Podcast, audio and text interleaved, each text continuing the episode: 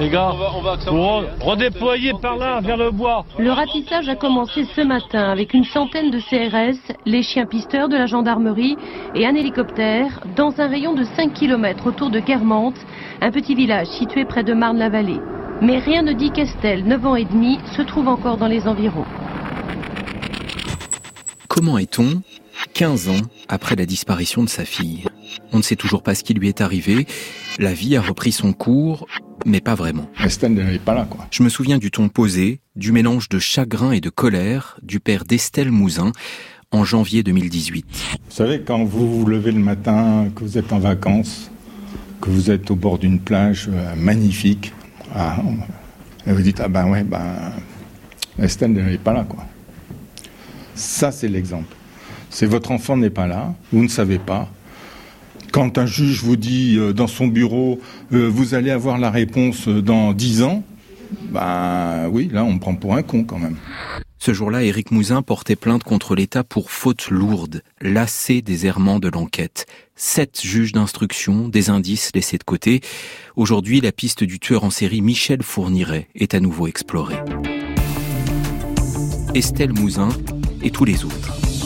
Et si ces affaires appartenaient bientôt passé C'est la question qu'on s'est posée cette semaine avec Thibault, le rédacteur en chef de Poursuite. Et si bientôt, à l'heure de la génétique, du numérique, de la police assistée par la science, il n'y avait plus de cold case, d'affaires non résolues c'est notre enquête à nous, alors que c'est ouvert, en cette fin novembre, le procès dans l'affaire Elodie Kulik, 17 ans après les faits, affaire en partie résolue grâce à la génétique justement.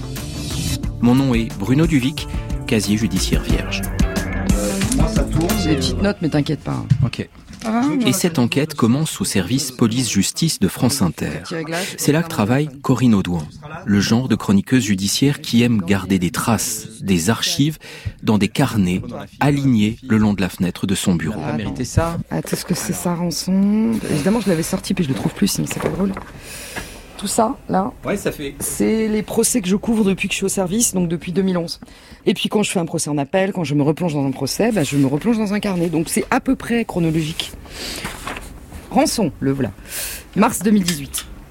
Jacques Rançon, c'est ce qu'on a appelé, on l'a appelé le tueur de la gare de Perpignan, jugé l'an dernier, en 2018, pour des crimes commis en 97-98, 20 ans auparavant. C'est ce qu'on appelle un cold case. Ce que je fais aussi, parce que je c'est pas mon métier, mais j'aime bien, c'est que je dessine un peu. Voilà, là j'ai ah dessiné Jacques Ranson. Quand je vois ça, là je le revois dans le box. D'accord. J'ai marqué orange, son t-shirt est orange, il ressemble un peu à un prisonnier de Guantanamo. Ouais. Une espèce de veste grise et puis cette attitude très avachie. Et puis alors j'ai des fois, euh, voilà. Évidemment, c'est un peu parce qu'on nous a montré ça, c'est-à-dire on n'a pas on n'a pas vu la fille, hein, mais on a vu euh, un dessin nous expliquant comment euh, Jacques Ranson avait euh, mutiler sa victime. C'était le dessin des découpes euh, sur le cadavre, voilà. Le procès au point de départ de notre enquête est suivi par Corinne Audouin pour France Inter. 11 janvier 2002. Une voiture ouverte, mais vide, sur le bas-côté d'une route dans la Somme. Le lendemain, le corps d'Élodie Kulik, jeune femme de 24 ans, est retrouvé à 6 km de là. Elle a été violée, tuée, brûlée. Sur place, un ADN masculin. Mais il ne correspond à aucun nom sur le fichier des empreintes génétiques, le FNAEG. Et pendant neuf ans, l'affaire en reste là jusqu'à ce qu'un gendarme euh, en 2011 qui s'appelle Emmanuel Famoy, qui a une formation de biologiste, donc il connaît assez bien toutes ces questions-là, il a une idée, il se dit mais on, va arrêter de chercher l'ADN complet de ce type-là qui visiblement n'a pas commis d'autres crimes ou d'autres délits, on le trouve pas. On va chercher un ADN de parentèle, c'est-à-dire qu'on va chercher si dans le fichier des auteurs d'agression, on a quelqu'un qui serait apparenté à cette personne dont on a l'ADN. Et là, ça match, c'est-à-dire qu'on trouve euh, un homme euh, dans le fichier qui a la moitié de l'ADN euh, de l'ADN inconnu. C'est le père de l'homme qui était sur le lieu du crime. Donc on cherche, on regarde, il a deux fils, je crois. Et un de ses fils, ça correspond, les lieux, etc. Sauf que ce fils est mort. Grégory Viard est mort en 2003, un an après la mort de Elodie Kulik. Il s'est tué dans un accident de voiture. Certains disent euh, il s'est peut-être suicidé. C'est un accident assez bon. Voilà, pose question. On l'exhume pour vraiment être sûr, et c'est bien lui, c'est-à-dire cet homme, Grégory Viard. C'est son ADN qui est sur la scène de crime de l'Udiculique. Donc on a résolu le cold case, mais le mais nous l'explorerons plus tard. Pour l'instant, Creusons avec Corinne notre question de la semaine. En quoi l'ADN réduit-il chaque année un peu plus l'hypothèse d'affaires non résolues Un peu d'histoire. Année 90, un tueur et violeur en série opère dans l'Est parisien. Il est arrêté le 26 mars 1998 au micro Christophe Ondelat. Non, pas cette émission-là, Thibault. En 1998, Christophe Ondelat présentait le journal de 19h sur... Il est probable que ni Sherlock Holmes, ni le commissaire Maigret n'auraient pu arrêter aujourd'hui le tueur de la Bastille, car pour identifier l'assassin présumé de trois femmes et peut-être de sept, il fallait plus que le savoir-faire légendaire d'un vieux flic. Ce matin, c'est la science qui a permis d'arrêter le suspect numéro un. Il s'appelle Guy Georges, il a 36 ans. et ce 26 mars est une date capitale pour l'utilisation de la génétique dans les enquêtes criminelles. Corinne nous explique pourquoi. Vraiment, ce qui a été décisif, c'est l'affaire Guy Georges, parce qu'on s'est rendu compte qu'on avait en fait des ADN, parce que cet homme avait fait, commis des viols et des meurtres. Donc dans certaines affaires, on avait un ADN inconnu et dans d'autres, on avait l'ADN identifié de Guy Georges et on n'a pas fait le rapprochement. Donc c'est quand même dramatique. Donc c'est à partir de cette affaire qu'on a, et d'ailleurs c'est comme ça quand même qu'on arrive à l'identifier, parce qu'un juge dit, bah moi je vais faire euh, comparer les ADN, mais si ça se fait pas, ça n'existe pas, il y a pas de, on va le faire, on va arriver à l'identifier. On a identifié Guy Georges comme ça, mais en tout cas c'est ça qui a fait qu'on a créé un fichier, parce qu'au-delà de la technique, il y a qu'est-ce qu'on en fait. Si on n'a pas de fichier, ça ne sert à pas grand chose. L'histoire de la génétique comparée en matière de police criminelle a donc 20 ans on peut aujourd'hui faire parler un cheveu, une microtrace. Dans l'affaire Rançon, le tueur de la gare de Perpignan, dont Corinne garde les détails dans un de ses carnets, c'est un ADN partiel, isolé sur une chaussure d'une des victimes, qui a permis de retrouver le tueur. C'est ici que s'est déroulé le crime de Mokhtaria Shaib, à l'époque un terrain vague, et à deux pas de là, ses chaussures ont été retrouvées quelques jours après dans des jardins bordant ce boulevard c'est celle du pied droit suspendu à un arbre qui permettra, 17 ans après les faits, l'identification du tueur de la gare. L'échantillon d'ADN prélevé sur la chaussure est excessivement fragile, mais à l'issue d'un an de travail et grâce au progrès de la science, les résultats parlent. Il s'agit bien de celui de Jacques Ranson. Marie-Hélène Cherpin, experte scientifique, s'en souvient encore. Quand le fichier des empreintes génétiques, donc où la magistrate nous a envoyé ce rapprochement, je n'y croyais pas.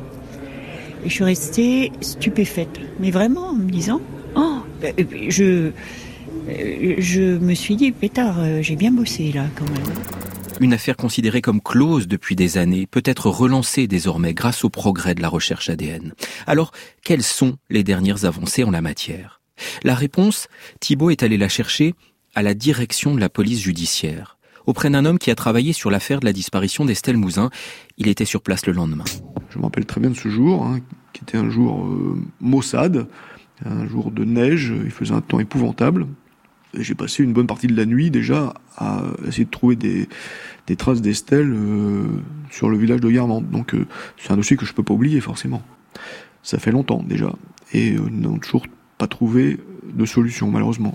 Le commissaire divisionnaire Philippe Guichard est à la tête de l'Office central pour la répression de la violence aux personnes. C'est à la direction de la police judiciaire. Alors les progrès de la génétique. Imaginons un crime. De l'ADN retrouvé sur place, même s'il ne match avec aucun nom dans le fichier des empreintes génétiques, il peut beaucoup aider les enquêteurs. Depuis quelques temps maintenant, on est capable de demander euh, ce qu'on appelle le portrait robot génétique, c'est-à-dire que euh, les labos sont capables sur un, prélèvement ADN euh, de nous dire si euh, on a quelqu'un avec des yeux bleus, la couleur de la peau, la couleur des cheveux, ce genre de choses qui peut nous aider singulièrement dans nos enquêtes. Il nous arrive de temps en temps dans les dossiers anciens, les cold par exemple, d'avoir une série d'individus intéressants. Bon, mettons qu'on en est, je ne sais, je ne sais pas combien, 100 on me dit, euh, par le biais du portrait robot génétique, que l'auteur a les yeux bleus. Eh ben, tous ceux qui n'ont pas les yeux bleus, on peut les écarter d'emblée. Mais on peut avoir euh, des lentilles, on peut cacher la couleur de ses yeux. Non, mais effectivement, non, mais il faut, il faut euh, se méfier d'un certain nombre de choses. En tout cas, on peut prioriser les recherches. Et c'est déjà pas mal quand même. Hein. Ça, peut, ça peut nous permettre d'avancer plus rapidement dans nos investigations. Ce portrait robot génétique, il ne donne pas la forme du visage, j'imagine. Alors pour l'instant non, mais euh, je sais qu'un certain nombre de laboratoires font des recherches et seraient susceptibles de nous orienter sur la forme du visage, sur euh, l'implantation capillaire, sur des choses comme ça euh, dans les prochains mois ou années. Plutôt mois. Dans le FNAEG, le fichier, il n'y a plus seulement les auteurs d'infractions sexuelles, on y inclut de plus en plus de profils au fil des années. Un auteur de violence, un cambrioleur, on prend ses empreintes. Et c'est ainsi que parfois, 30 ans après un crime, on peut mettre un nom sur le corps d'un enfant non identifié. Elle avait été surnommée l'inconnue de l'autoroute A10. Une fillette de 4 ans mutilée, dont on ne connaissait ni le nom ni le prénom. En août 1987, le corps de la fillette est découvert par des agents d'autoroute sur le bas-côté de l'A10, entre Paris et Tours. Et l'an dernier, enfin, c'est la science qui relance l'enquête. Dans une autre affaire, l'ADN d'un homme est prélevé et le fichier national des empreintes génétiques est formel. Cet ADN correspond à celui d'un des frères de la fillette. Les enquêteurs remontent aux parents et consultent les services sociaux.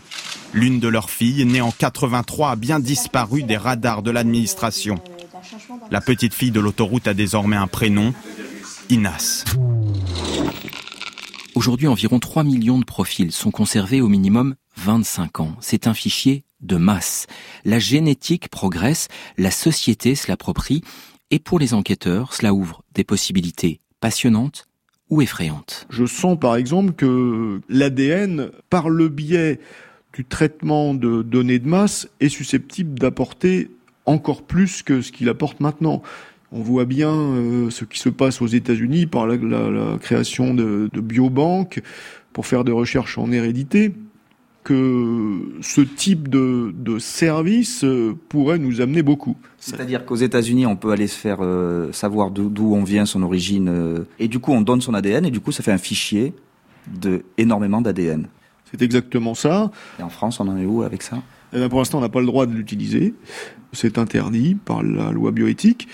Les Américains l'utilisent pour partie, je le sais. Ils ont réussi à solutionner des affaires spectaculaires, notamment en Californie, par ce biais je pense que un jour ou l'autre, euh, euh, on y viendra. Ces recherches pourraient permettre, peut-être, euh, d'arriver à identifier un cousin ou, quelqu'un dans l'entourage éloigné finalement de, de l'auteur. Et je pense que ça pourrait suffire à travailler sur la famille de ce cousin et d'arriver tout droit à l'auteur. Et ce qui est vrai pour la génétique l'est aussi pour le numérique. On retrouve Corinne Audouin. Attends, parce que là, je suis en. Ouais. Tu veux que je prenne celui-là Non, c'est d'accord, je s'en. Bah voilà, c'est bien là. Alors, avec toutes ces traces, ces logiciels, ces analyses ADN, les cold cases appartiennent-ils au passé? Pour prolonger la réflexion, Thibault et Corinne sont allés voir une avocate qui ne lâche jamais une enquête.